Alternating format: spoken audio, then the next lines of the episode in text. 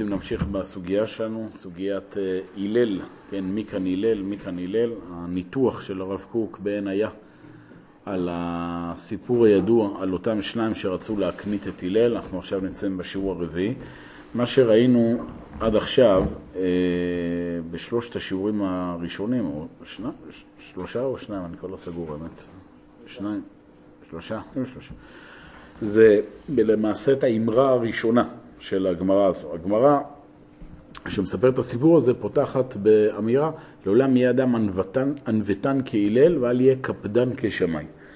ואז הסביר הרב גם מה מידתו של הלל ומה מידתו של שמאי. זאת אומרת, כדי להוציא אותנו מהטעות הכל כך אה, מצויה, שהלל הוא היה בסדר ושמאי הוא הלא בסדר, מסביר הרב שלשתי השיטות יש מקום.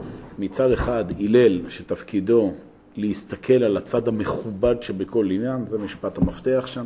תפקידו של הלל זה המבט שרואה בכל דבר לא רק עין טובה במשמעות הפשטנית, אלא לזהות בכל דבר צד מכובד, כלומר את הצד המרומם. איך אפשר מכל דבר לראות איך הוא משמש לטובה. גם אם עכשיו הוא שלילי, איך הוא בסופו של דבר יכול לשמש לטובה, וזה מה שהלל הולך ללמד אותנו בסוגיה הזו, איך אפשר, גם כלפי המציאות היותר קיצונית, שזה יוצג היום, נתחיל לראות את זה, של מישהו שמגיע באופן ניגודי ומוחלט ועז פנים וגס רוח באופן שלא יאומן מול הלל, גם פה אפשר לראות את הדרך שבה ניתן לעלות את המציאות השפלה הזו, זה מידתו של הלל. אבל יש גם את מידתו של שמאי, שמידתו של שמאי זה הקפדנות, זאת אומרת העמדת הגבולות. לשתי אה, שתי המידות יש מקום, אבל ההדרכה של הגמרא לעולם יהיה אדם ענוותן כהלל.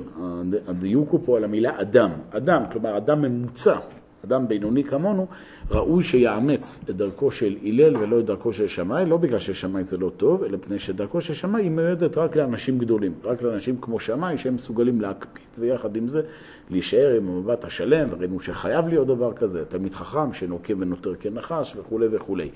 האדם הרגיל, האדם הממוצע, כאשר הוא ילך בדרכו של שמאי, יש סיכוי מאוד טוב שהוא ייגרר לכעס ול... אה, ולהעברה שלילית על מידותיו. ולכן ההדרכה היא להיות כהילל. בסדר? ואז ראינו עוד כמה פסקאות על כל הנושא הזה של אחדות ההפכים, היכולת להיות סובלן יחד עם אה, העמדת הגבולות. זה היה הפתיח. עכשיו למעשה מתחיל הסיפור. אומרת הגמרא, כן, פסקה ב', אה, מי שפה יש לו דפים, מי שמסתכל במחשב אמור להיות קובץ אה, מצורף, לפחות בשיעור הראשון, שם יש את הכל. אומרת הגמרא, מעשה בשני בני אדם שאימרו זה את זה, אמרו כל מי שילך ויקנית את הלל, ייטול ארבע מאות זוז. אמר אחד מהם, אני אקניתנו.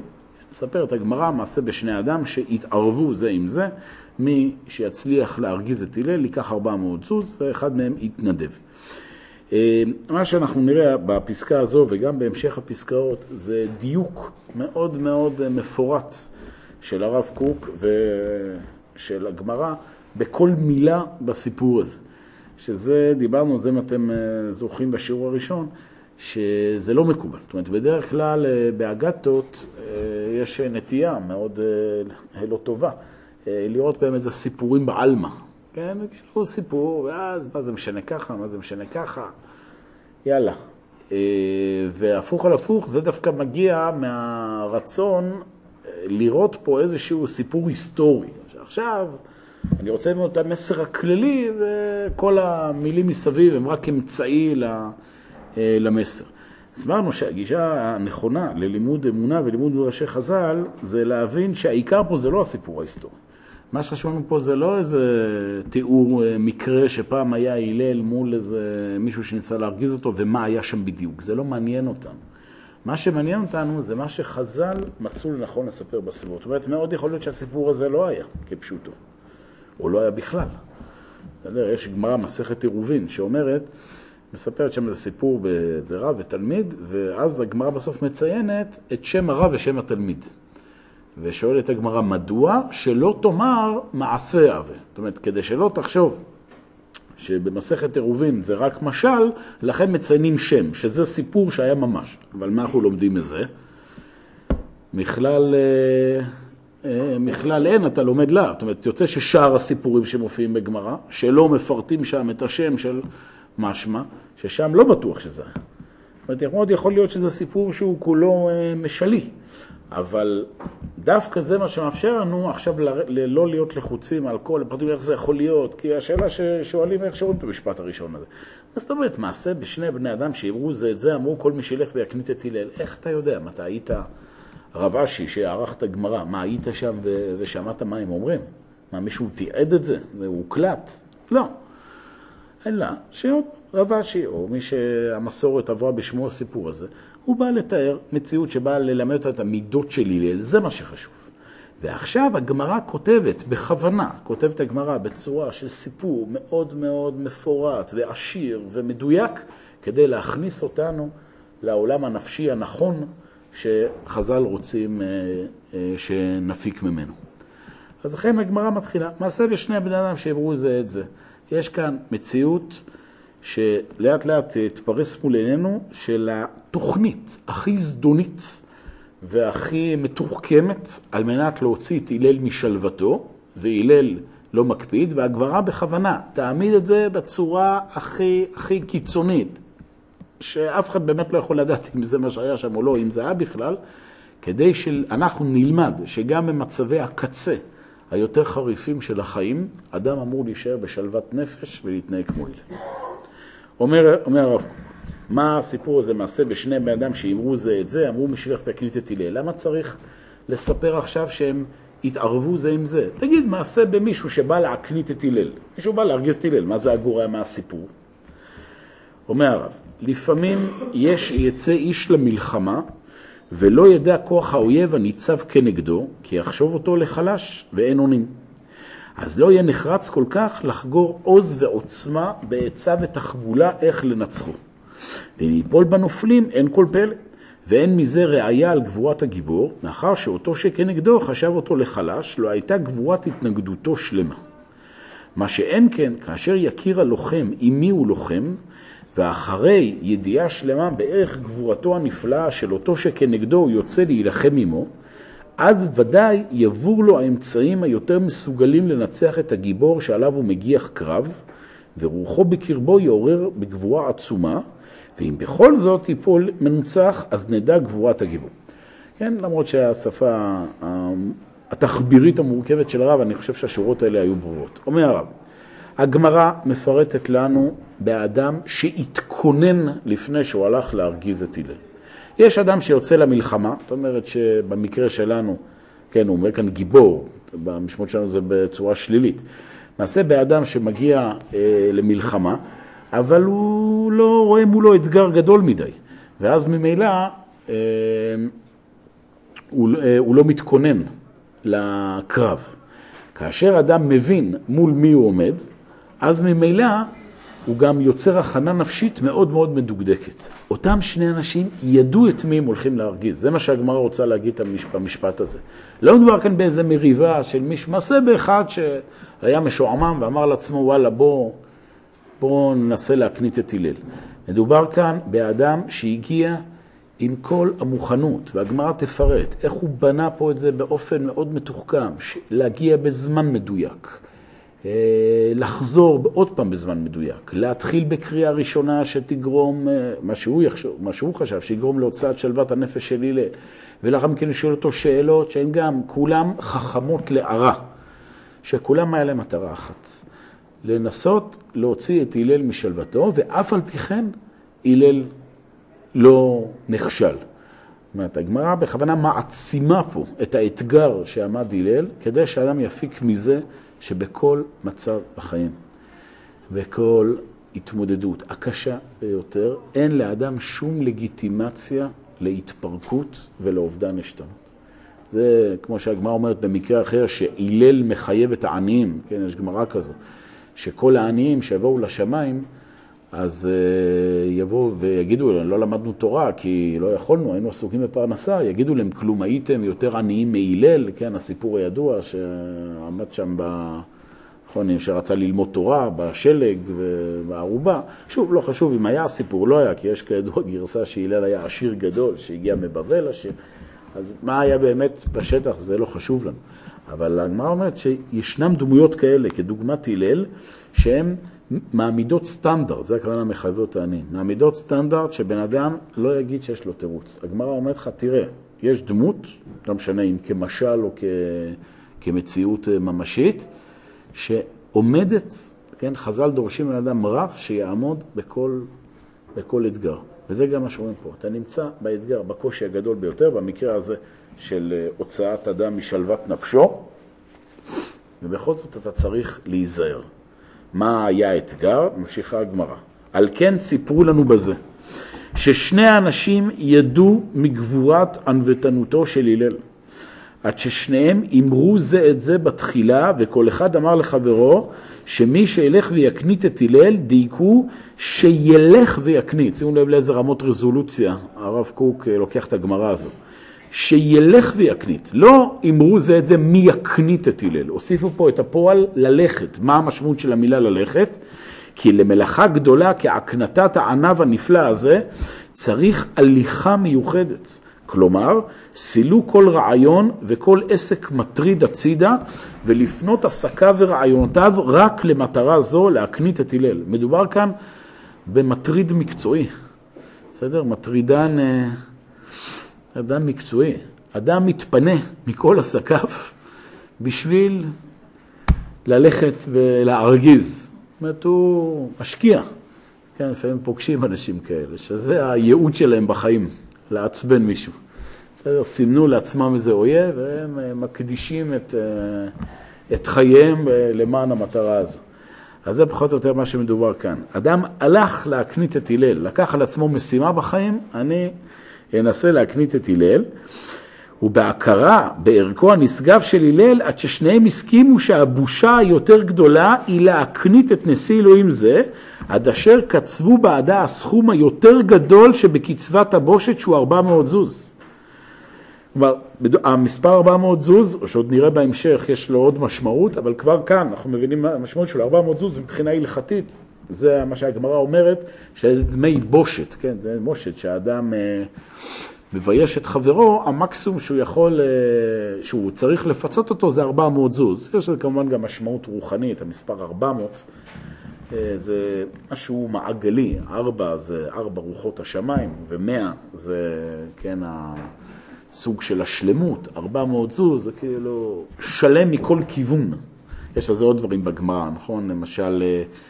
יש סיפור בגמרא שאומרת על תלמיד, ששכחתי לפני מי, לפני רבי ירמיה, שהיה צריך לחזור על תלמודו כל פעם 400 פעם עד שהוא יזכור. מי זה היה? זה רב? רבי ירמיה. איך? כן, בר משהו, אוקיי. אז אה, גם, זה גם ביטוי כאילו לשיא ה... גם שאותו תלמיד, ואז הסיפור הוא שהוא כל פעם היה צריך 400 פעמים לדבר עם התלמיד, והתלמיד אז היה מצליח לקלוט, היה קשה תפיסה, ואז הסיפור הוא שפעם אחת, אחרי 400 פעם, הוא ראה שהוא גם לא קלט. למה? כי הוא היה מוסך דעת, ואז הוא חזר עוד 400 פעם.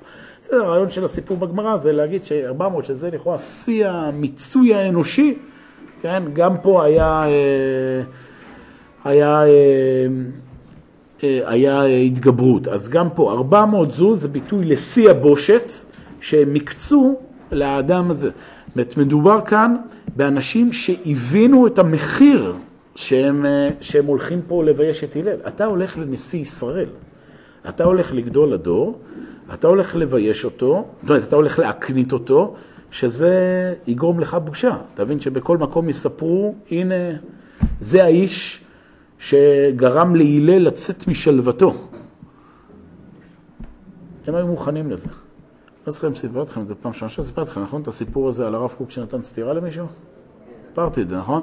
אז המשך הסיפור שלא סיפרתי, כן, שהרב קוק היה סיפור שם על איזה עשיר שהיה מאוד גס רוח, והרב קוק נתן לו סטירה, אז אותו עשיר נאלץ אחרי לברוח לחוץ לארץ. כאילו, הם היו שם באירופה, נאלץ לברוח לארצות הברית, כי הוא לא יכול היה להסתובב יותר בעולם היהודי. בכל מקום שהיה מגיע, היו מספרים, זה האיש שהרב קוק נתן לו אה, סטירה. זאת אומרת, כשאתה הולך עכשיו לבזות אה, גדול בישראל, והוא יקפיד עליך, הרי זה מה שהם רצו שאל יקפיד, יש לזה מחיר. אתה הולך עכשיו, שכולם יספרו עליך כל החיים, שהלל אה, הקפיד עליך, הלל נשיא ישראל. והוא מוכן לקבל, הוא אומר כן, אני 400 זוז, אני, מה שנקרא, זה שווה לי, בסדר גמור. הבן אדם מגיע בקור רוח מוחלט. לא מדובר כאן שוב באיזה חובבן שמנסה להרגיז מישהו. מדובר כאן באדם בקור רוח מוחלט, אומר, אני יודע את המחיר, אני יודע עם מי יש לי עסק, עם מי לנשיא ישראל, ואני הולך להרגיז אותו. וגם עם כל, ה, כל המעמסה הזו, כל ההתכוננות הזו, יהיה לו מקפיד.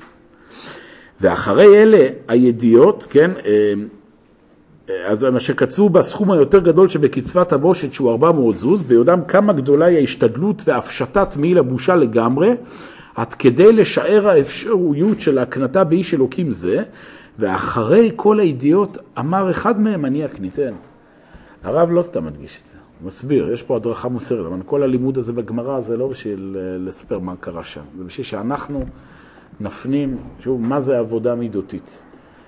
שהאדם, אומר הרב קוק, הוא מודע למה שהוא הולך לעשות, העוצמה הנפשית שבה הוא עושה היא בהרבה יותר גדולה. אומר הרב קוק, מידת העזות ככל המידות, אפשר שיחגור האדם את כוחה לציירה בלבבו ונפשו ולהזדרד לעשות איזה דבר ממנה, גם אם תהיה נגד תכונתו הפנימית. זאת אומרת, ישנם כמה צורות שאדם יכול לפתח את מידת העזות, את מידת החוצפה. יש דרך שאדם עושה את זה, שהוא מתנגד, הרי האדם מטבעו לא אמור להיות חוצפן, שימו לב, אדם נורמטיבי, שוב, אני מדגש אדם נורמטיבי, לא אדם שהוא אה, נמצא עם בעיה נפשית זו או אחרת. אדם נורמטיבי, אה, הוא לא אוהב אה, להסתכסך עם אנשים, זה לא המצב הטבעי של בני אדם. מה, אתה אוהב שצועקים עליך, אתה אוהב לריב? כמו שאמרתי, יש כאלה שכבר באיזשהו שלב פיתחו בנפש שלהם אה, הנאה... מזוכיסטית מהסיפור הזה. זה כיף, צועקים עליי, ואז אני קצת מקבל תשומת לב וכולי. אבל אדם אה, נורמלי, ילד קטן, אה, שהוא לא רוצה שיצעקו עליו. את מידת החוצפה, מידת העזות, זה משהו שהאדם צריך להתאמץ בשבילו. כן? זה, זה דורש פה איזושהי הכנה נפשית. ואומר הרב, אז אדם יכול לעשות את זה, עוד פעם, בצורה שה... שהוא קצת מתגבר על עצמו, אבל לא נורא. אה, אה, אומר, כל זמן, סליחה, מידת הזו ככל המידות, אפשר שיחגור האדם את כוחו לציירה בלבבו ונפשו להזדרז לעשות איזה דבר ממנה, גם אם תהיה נגד תכולתו הפנימית. אמנם, כל זמן שלא פעל בעצמו את ההסכמה הגמורה לאותה הנטייה, אז מידת הבושת והיושר הפנימי תעכב מאוד את תוצאתו, את רושם העזות אל הפועל. כלומר, כשאדם הוא מתחצף, זה לא בא לו טבעי. יש איזה בושת, יש איזה סייגים, יש איזה עכבות, ש... שאתה, גם כשאתה רוצה להתחצף, אתה לא עושה את זה מכל הלב. על כן, מתי יוצא כוח העזות בכל תוקפו? כשיפעול מי שרוצה להעיס פניו, בעצמו כל כך לעשות את עזותו, בלא שום התנגדות פנימית, ובלא שום דבר ורעיון מוסרי מעיק. אבל כאשר האדם, הוא מחליט, לא עושה את זה, מה שנקרא, באופן... כלאחר יד, ואז יוצא נגד טבעו, נגד הטבע הבסיסי של האדם. כאשר אדם מחליט שהוא הולך לעשות את הדבר, אז הוא עושה את זה, מה שנקרא, ב... למהדרין. שימו לב שאצלנו גם, אומר הקוק זה לא רק מידת זה כל המידות. שנכון, לפעמים קורה מצב שאדם, למשל, נגיד, הוא צריך להופיע לפני קהל. אז הוא מתכונן, מתכונן, מתכונן, ומרוב שהוא רוצה, מה שנקרא, שזה יצא טוב, זה יוצא too much. כן, כבר אתה קצת מגזים. למה? אם היית בא באופן טבעי, זה היה פחות או יותר מקבל את האיזון. אבל דווקא בגלל שאתה נכנסת לעמדה נפשית מלאכותית, שאתה לא בא טבעי, אתה בא עם הכנות וזה, אז גם קשה לך לקלוט את האינטואיציה, איפה להגביה את הכל, איפה להנמיך, ואז אתה... וכולנו יודעים שזה מצב לא טוב בכל תחום בחיים. הרעיון זה שבן אדם מתכונן, אבל הוא... מצליח ל- להגיע למצב שהוא שלם עם הדברים, ואז זורם, ואז גם אנשים קולטים, שמדובר כאן באדם שמדבר מהלב, ולא מגיע עכשיו מאיזה איזה סיסמה שהוא צריך להגיד. אה, אז אה, על, על אותו משקל, כן, אה, גם הרעיון פה. זאת אומרת, האדם הזה הלך פה למידת העזות עד הסוף. הוא עשה פה תהליך של קניין נגד, נגד הטבע האנושי, התערב על 400 זוז, אומר, אני אלך ואקניתנו, אני עומד פה מול נשיא ישראל, אני מתערב, אני יודע את הכל, יודע את כל ההשלכות, ומול זה עומד הלל. זה מה שכל הגמרא פה מנסה להוביל. ועל כן סיפרו לנו שאותו האיש שאחרי הידיעה בכבדות הדבר להקנית את הלל, כן, עם כל הקושי להקנית את נשיא ישראל, כדי שיהיה רק ציור כל דהו מערך חובת הבושה הראויה להימצא בלב כל אחד מישראל נגד נגיד השם כמוהו, כן, כל אדם מישראל, מי מעז ללכת עכשיו? תחשבו, הסיפור הזה, אם אנחנו מתייחסים אליו כפשוטו, זה הזוי. כאילו, מה נסגר? אתה הולך עכשיו להרגיז את, את, את גדול הדור. הלל, נשיא ישראל, זה כמו שמישהו עכשיו יספר לנו היום, לא נגיד שם של רב, כי היום לצערנו כל אחד יגיד, אה, אותו דווקא הייתי מרגיז וזה. אבל בואו נלך על אה, דמויות שכולנו, באמת, רבנים, אחרי מותם, אז כולם, אה, אחרי זה רב, עכשיו... כן, גם בחיים צריך לכבד אותו, אבל לצערנו ככה. ונגיד, מישהו פה היה מעז ללכת עכשיו לרב מרדכי אליהו, זכר צדיק לברכה, או לרב, עובדיה, גם היו מציעים לו, כן, 400 אלף שקל. ללכת ו- ולגרום לו, כן, ל- ל- להתרגז וזה. אה, עוד פעם, יש דברים כאלה, אבל זה לא המציאות הנורמלית של אדם בריא בנפשו. בא ואומר, על כן אמר, לא אמר אלך ואקניתו, אלא כי אם אקניתנו, שוב, שימו לב לדיוק, גם אלך, אמרנו שיש פה איזה עניין של הליכה, של התכוננות, גם אקניתנו. כלומר, בלא שום ציור של הכרת יתרונו וכבודו. עד שלא אצטרך להיות מכין בעצמי בהתחזקות להקניתו, שזה מובן בלשון אלך והקניתנו, כי אם בציור מלא עזות, עד שפעל בעצמו לחשב את נשיא ישראל זה כאחד הירודים בעם, שאין צום צורך בשום הכנה להקנתו, איך זה? להקנתתו, סליחה, להקנתתו, ואחר שכבר ידע בתחילה בכבדות הדבר, עד שהיה בעצמו ממרא, מתערב עם חברו, ואחר כך הסכים, הסכים הדעתו שמה שאי אפשר שיעשה טרם מחות בליבו הציור של גדולת האיש שעוסק להקניתו, כי אם כן כלל, אי אפשר כלל לדמות שתהיה אפשרות להקניתו, רק אחרי מחיית ציוג גדולתו עד כדי אפשרויות קלות הראש היותר קיצונה נגדו. טוב, לא ניכנס פה, לא רוצה להעלות אתכם עם כל הפרטים, אבל הרעיון הכללי הוא, שוב, מדובר כאן באדם שהגיע במלוא ההכנה הנפשית להקנית את הלל. טוב, עכשיו הבנו את הרקע, את ה... מול מה הלל מתמודד, ועכשיו השלב הבא. אותו היום, פסקה ג', אותו היום ערב שבת היה. והלל חפף את ראשו, גם. שימו לב לדיוק פה במילים. המטרה שלנו בלימוד כאן זה גם להבין את התוכן וגם לראות איך לומדים אגדות חז"ל. חז"ל לא סתם מדקים. ערב שבת היה. מה קורה בערב שבת? אומר הרב. לא יודע, ההסבר הפשוט, כולנו יודעים, ערב שבת זה זמן לחוץ, זה, כולם היה, ועכשיו הוא בא דווקא ברגע, זה, יש פה משהו עמוק יותר. הסיבות שמיישבות את הדת שלא יהיה האדם מתרגש ובא לידי הקפדה, תהיינה בשתי אפשרויות, אומר הרב. אפשרות אחת, ברוב או במצב המנוחה השלמה, שאז דעתו של האדם מיושבת וליבו רחב ולא ירגיזהו כל כך בנקל דברים שהם למורת רוחו, אף על פי שמצד אחד עלול מצב המנוחה ביותר להיות לאדם נוח להתרגש, מפני שהוא מוצא את עצמו מופרע ממנוחה והשקט, על ידי אותו הדבר המאירו להיות נקנט.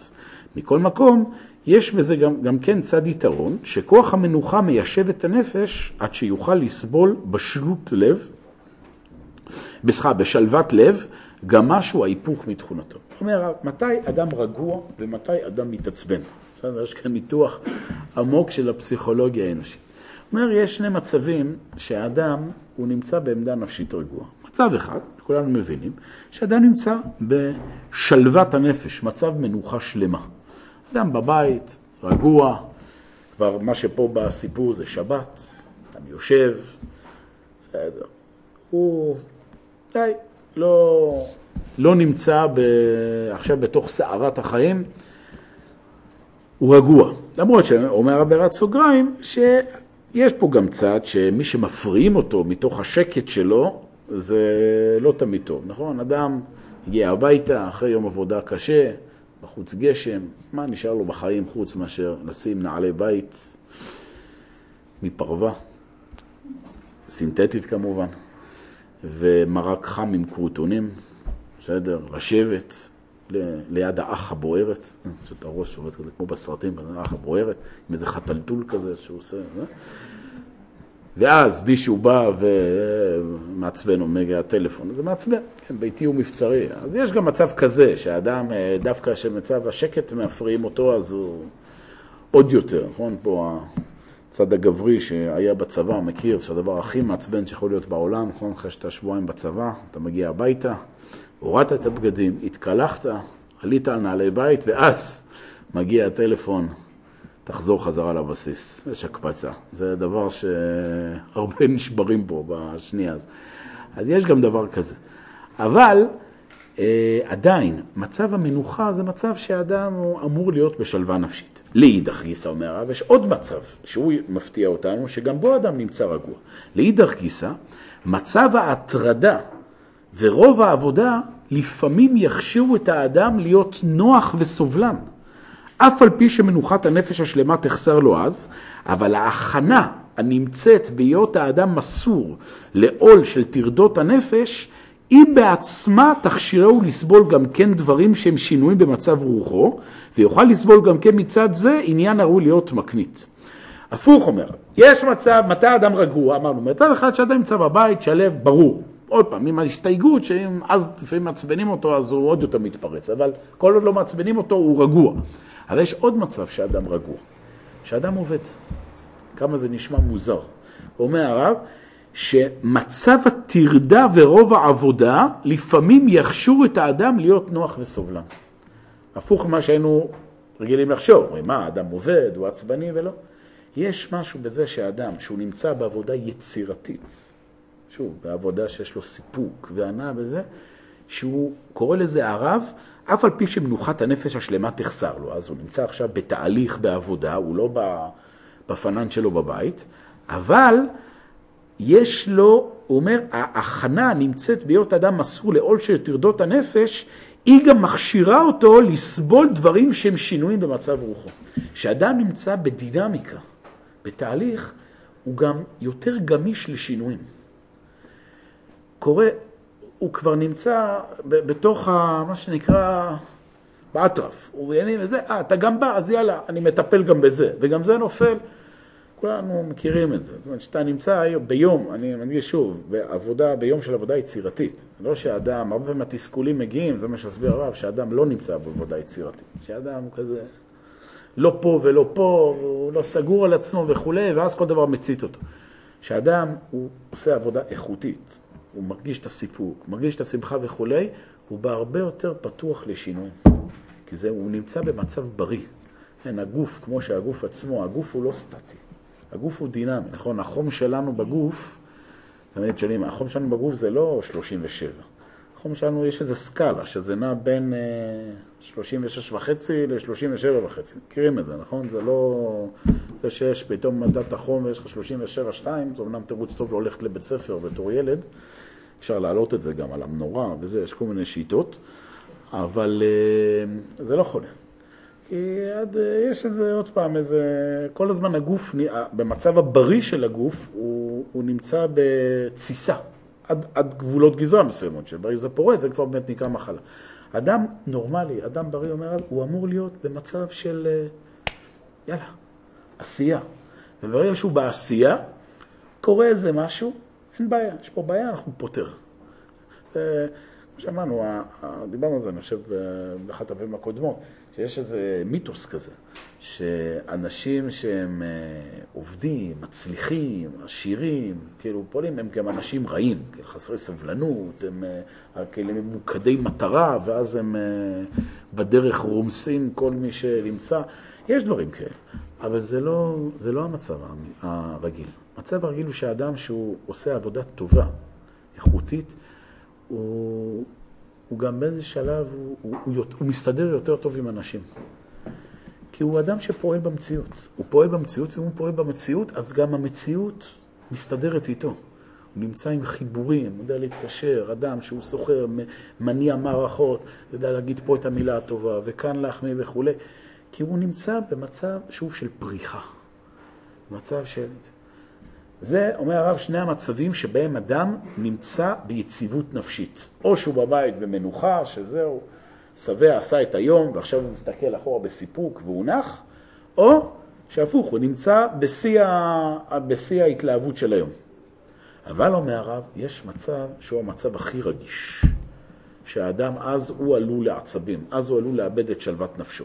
אומר הרב, אמנם בהיות האדם מכשיר עצמו לצאת ממצב של עול והטרדה למצב של מנוחה ושלוות הנפש, אז מתקבצות שתי הסיבות ביחד, שכל אחת מהנה גורמת שלילת כוח הסובלנות ועלילות, כן, מוכנות של נטייה להתרגשות ורוגז.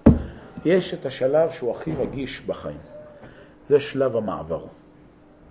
שלבי המעבר בחיים זה הנקודות תורפה. אומרים לנו חז"ל, בין השמשות זה זמן שהמזיקים מתרבים, כך אומרת המשנה במסכת אבות, שזה לא יום ולא לילה. שם המזיקים, הצדדים החסרים במציאות, הכישלון, התחושות, החוסר השלמות, הם צפים ועולים. זה יכול להיות ברמה הפשוטה ביותר של זמן בין השמשות של יום השישי, כולנו יודעים את זה. זה הזמן הכי רגיש בבית. שבת הולכת להיכנס, נכון? אומרים חז"ל, אדם, מה אדם צריך להגיד בביתו ערב שבת עם חשיכה? נו?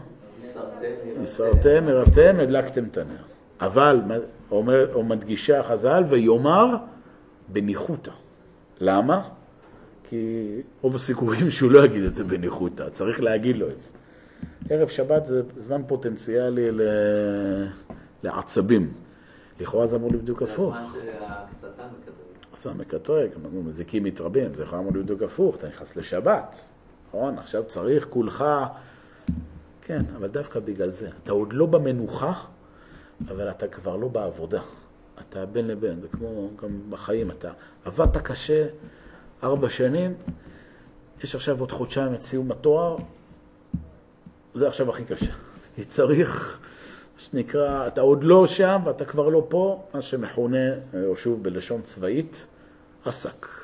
בסדר? כן, בראשי תיבות, אווירת סוף קורס. כולם כבר, כבר קשה להחזיק את המערכת, ומצד שני, זה הזמנים. אומר הרב, זה הזמנים שאדם הכי צריך לעבוד על עצמו. זה לא חוכמה להיות במנוחה שאתה בסוף התהליך ויושב לך בשבת, אחרי ארוחת שבת, שהכל הבית מסודר, כל הילדים ישנים, יש קצת שקט בבית. אתה פותח חלוני שבת ומפצח גרעינים. נו, בטח שאז תהיה רגוע ונחמד. זה גם לא כזה חוכמה להיות אדם בפוקוס ושליטה שאתה נמצא בזמן היצירה והעבודה. ברור, כי אתה כל העמדה הנפשית שלך עכשיו, זה עבודה, יצירה. לא כשלילה, אני רק אומר, זה, זה באופן טבעי, אז ברור, כי אתה עכשיו עובד עם אנשים, ויש לך יותר סבלנות, כי זה חלק מהמהות של התפקיד עכשיו. חוכמה זה בשלב המעבר. מה שאתה נמצא במצבי השינויים בך. שיש לנו שהדברים הם כבר לא באנרציה שלהם, זה כבר לא המשך השבוע שהדברים יאללה זורמים ועובדים. מצד שני, גם החלומות שחלמת עוד לא קורים. אתה לפני, אתה בשלב הציפייה, בשלב ההכנה. זה יכול להיות, כמו שאמרנו, ברמה הטכנית של קבלת שבת. זה יכול להיות בשלבי מעבר שלוקחים כמה שנים בחיים. שלב מעבר בין ילדות לבגרות. זה השלב הכי קשה, גיל הטיפש עשרה. נכון? זה עשר שנים שהאדם נמצא בשינויים גופניים, הורמונליים ונפשיים. מעבר. זה יכול להיות שלב אולי יותר קשה, שלב הרווקות. זה גם סוג של שלב מעבר. אתה כבר לא אתה כבר לא ילד, אתה עוד לא איש משפחה, יש משהו באמצע. אדם נמצא באמת, הוא בציפייה למשהו שקורה, שעוד לא קורה. זה יכול להיות שלב שכבר נישואים וציפייה לילד. זה יכול להיות בשלב, זאת אומרת, כל החיים אנחנו נמצאים במקביל, בשלבים שאנחנו כבר שלמים איתם, ושלבי מעבר, שלמים איתם ושלבי מעבר. אחרי זה שהילד יגדל, אחרי זה גם נגיע לשלב הנוסף בחיים וכולי. כל השלבים הללו זה השלבים שבו אדם נבחן. האם אדם מסוגל בבין השמשות במצבים הללו להיות בשליטה עצמית? כי אדם שמחפש את השמחה או תולה את השמחה שלו רק בשבת, רק בשלב שהוא הנה, התוצאה והגענו לשלמות, הוא ימצא שזה רגעים מאוד קטנים בחיים. כמה פעמים אדם כבר נמצא בשלב שהכל בסדר. יש נקודות כאלה. יום החתונה זה יום כזה. עוד פעם, יום, אה, יום הבר מצווה זה יום כזה. השבת חגגתי בר מצווה לבני הבכור. מזל טוב, תודה רבה, תודה רבה. אז שלב כזה שאתה נמצא בהיי, הנה הגענו 13 שנה, אבל זהו, זה יום, זה שבת, זה, זה ערב, נגמר. עכשיו ממשיכים שלב הבא. יש, היכולת של האדם לשמור על שלוות נפש, הרב פה לא מדבר על שלוות נפש במשמעות של להיות נחמד לאחרים. לשמור על אמונה, על יציבות, על שמחה בתוך המעברים בחיים. אותו הזמן ערב שבת היה.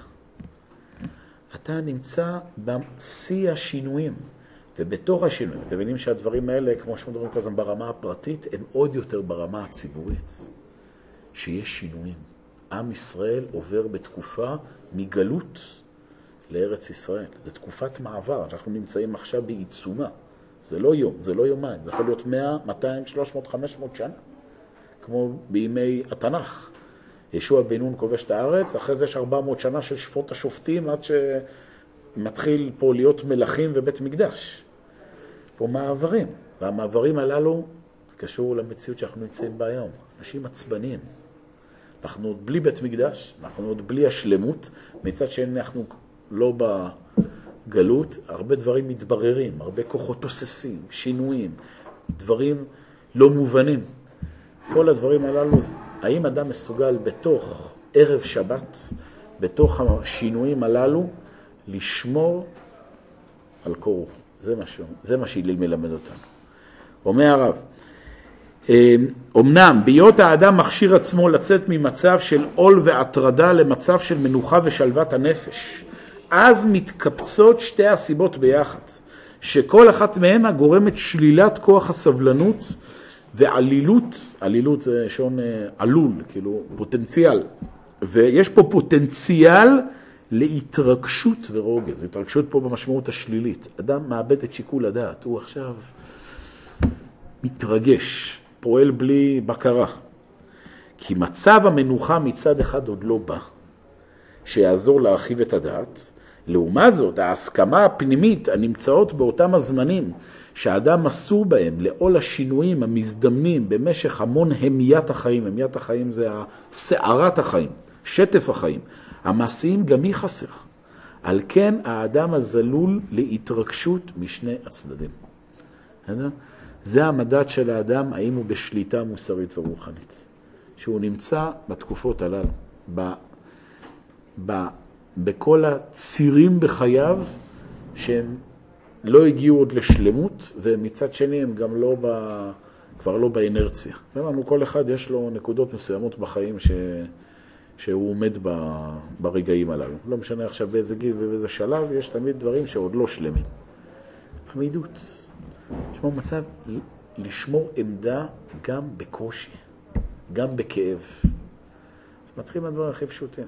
היה לי מקרה לפני כמה שנים, שהיא, בישיבה יש מושג שנקרא שבושים, שבושים זה שבוע ישיבה. זה חבר'ה שהם בגיל של ישיבה תיכונית, באים לבדוק uh, את הישיבה. אז הגיע בחור uh, לשבת, באמצע שבת בא, בא אליי, אומר לי, יש לי כאב שיניים. אמרתי לו, אוקיי, מה, מה... הוא אומר לי, אני, אני רוצה שתזמינו אמבולנס, שבת, ואמבולנס למיון. אמרתי לו, מה? כמובן, ביקשתי ממישהו, איזשהו רופא שם באזור, שיבדוק. כן, יש לו משהו, אבל לא כואב. שלוש אקומולים אה, יפתרו את הבעיה. הבחור היה, ב... שנקרא, בהיסטריה. אז כמובן לא עשינו את זה. היו כמה אקוולים, בסוף זה נרגע, אבל זו דוגמה מסוימת. זה, זה סוג של אה, חוסר עמידות, כאילו יש איזה כאב, ו, ויש, והיום כידוע יש לזה המון לגיטימציה בתרבות, כן? כואב לך, אז צריך ללטף, צריך ללכת לקראתך, אתה מסכן, אתה זה. קצת, קצת עמידות. אמרתי לו, איך אתה הולך להיות בצבא עוד שנה? מה נסגר איתך? פה מתמוטט לי מתוך איזה, להזמין חילול שבת, וזה, כאב שיניים קטן, מה קרה? הוא אומר לי, לא, זה אימא שלי וזה, טוב, זה כנראה מה שנקרא אה, חינוך אה, מהבית. עמידות, יש קשיים בחיים. כל החיים האלה הם קשיים. כל החיים הם קשיים, נפשיים, כלכליים, משפחתיים וזה. אף פעם אין מצב של שלמות. השבת היא אף פעם לא בשלמותה. תמיד יש שלב של בין השמשות. תמיד יש שלב שהמנוחה עוד לא הגיעה. וגם מצבים של עם ישראל, תמיד יש קשיים. תמיד יהיו קשיים.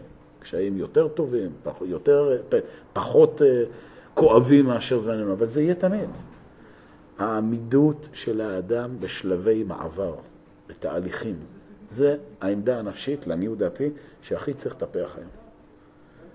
צריך להוציא לאנשים את, ה, את הרצון הזה להגיע לנקודת סיום. אין נקודת סיום. אף פעם לא אין נקודת סיום. תמיד אתה נמצא בתהליך. תמיד יש דברים שהצלחת לפתור, דברים שעוד לא הצלחת לפתור, דברים שאתה, שהם בכלל עוד לא שייכים לפתור אותם, ודברים שאתה באמצע איתם.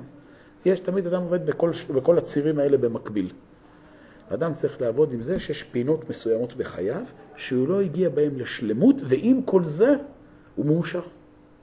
עם כל זה מאושר. לא התחתנתי עוד, נכון. אבל יש לך עכשיו המון דברים טובים בחיים שהקדוש ברוך הוא נותן לך. אתה לומד, אתה עובד, אתה יש לך חברים וכולי.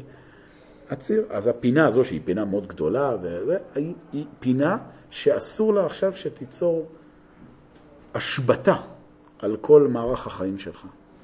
או לא יודע, חלילה משפחה שיש שם איזשהו מקרה של ילד עם בעיה קשה וכולי. גם, אז עכשיו כל הבית קורס. יכול להיות שוב, ליצור בנפש יש ערב שבת. אני נמצא פה בתהליך שבין השמשות, ועם כל זה אני לא מקפיד. זה הרעיון. כן.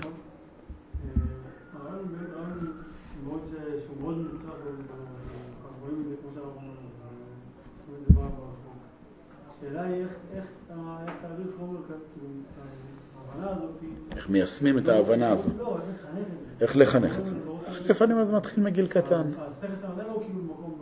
בסדר, אז אומר, זה מתחיל, אחרי המעשים נמשכים לבבות. זה מתחיל מזה שילד קטן או ילדה קטנה נפלו, יש להם שריטה, שוב, אנחנו מעריכים שזה לא פה משהו שאנחנו מבינים מה הכאב. לא לתת להם עכשיו, מה אה, שנקרא, להיכנס להיסטריה. כואב חמודי, בוא, נקרא לך, נשיקה, להתגבר. עכשיו הילד רואה איך ההורים משדרים את זה. האם עכשיו ההורים כולם... עכשיו, כן, הבנו. עוד, עוד פעם, צריך פה שכל, שבאמת לפעמים יש איזה משהו שזוקק.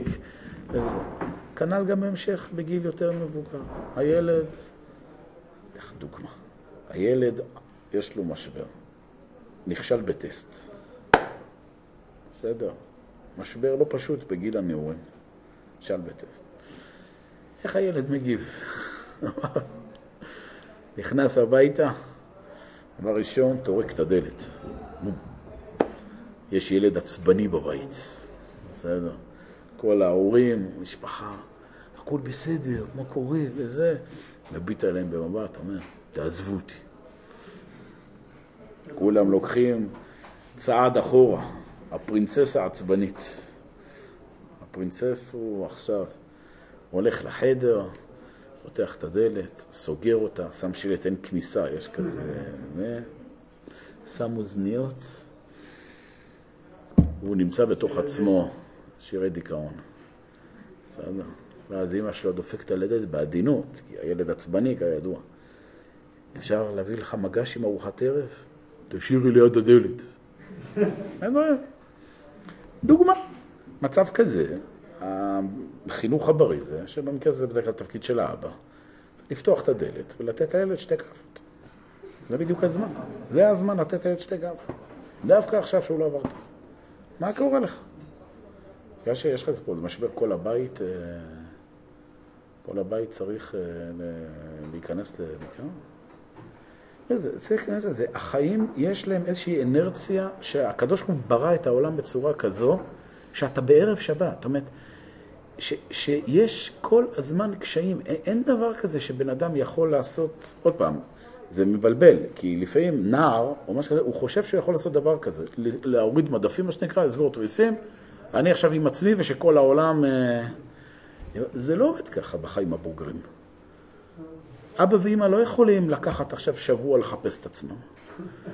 משבר, כמו יש בחורי ישיבה, נכון? יש להם משבר. אתה מכיר את המושג הזה? יש אה, משבר תחילת שנה, משבר אה, סוף אלול, משבר תחילת זמן חורף, משבר אמצע זמן חורף, משבר לפני חנוכה, משבר אמצע חנוכה, משבר אחרי חנוכה, משבר לפני גיוס, משבר אחרי גיוס, משבר...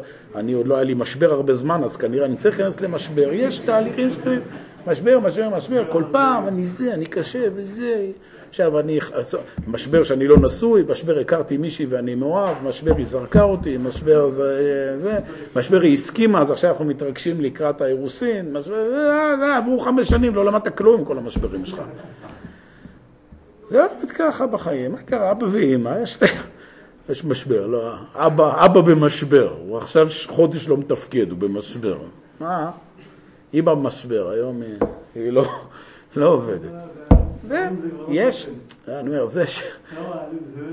מה לא תופס?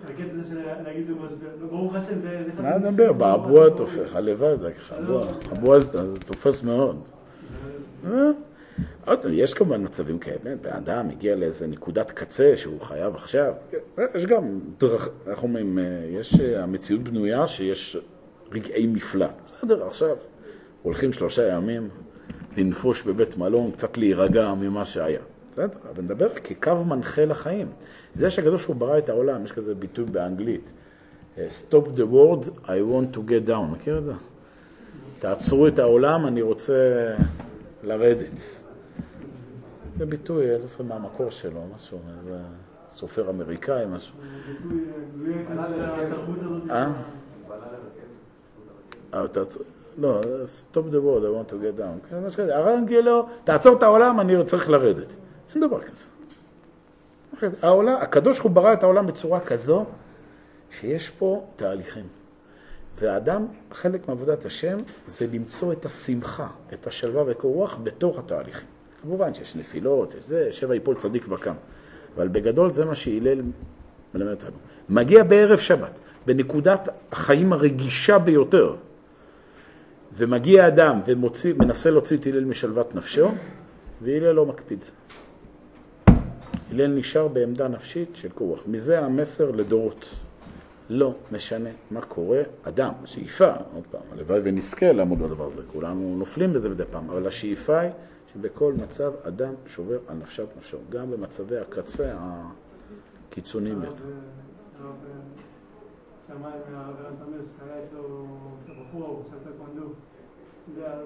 כן, כן.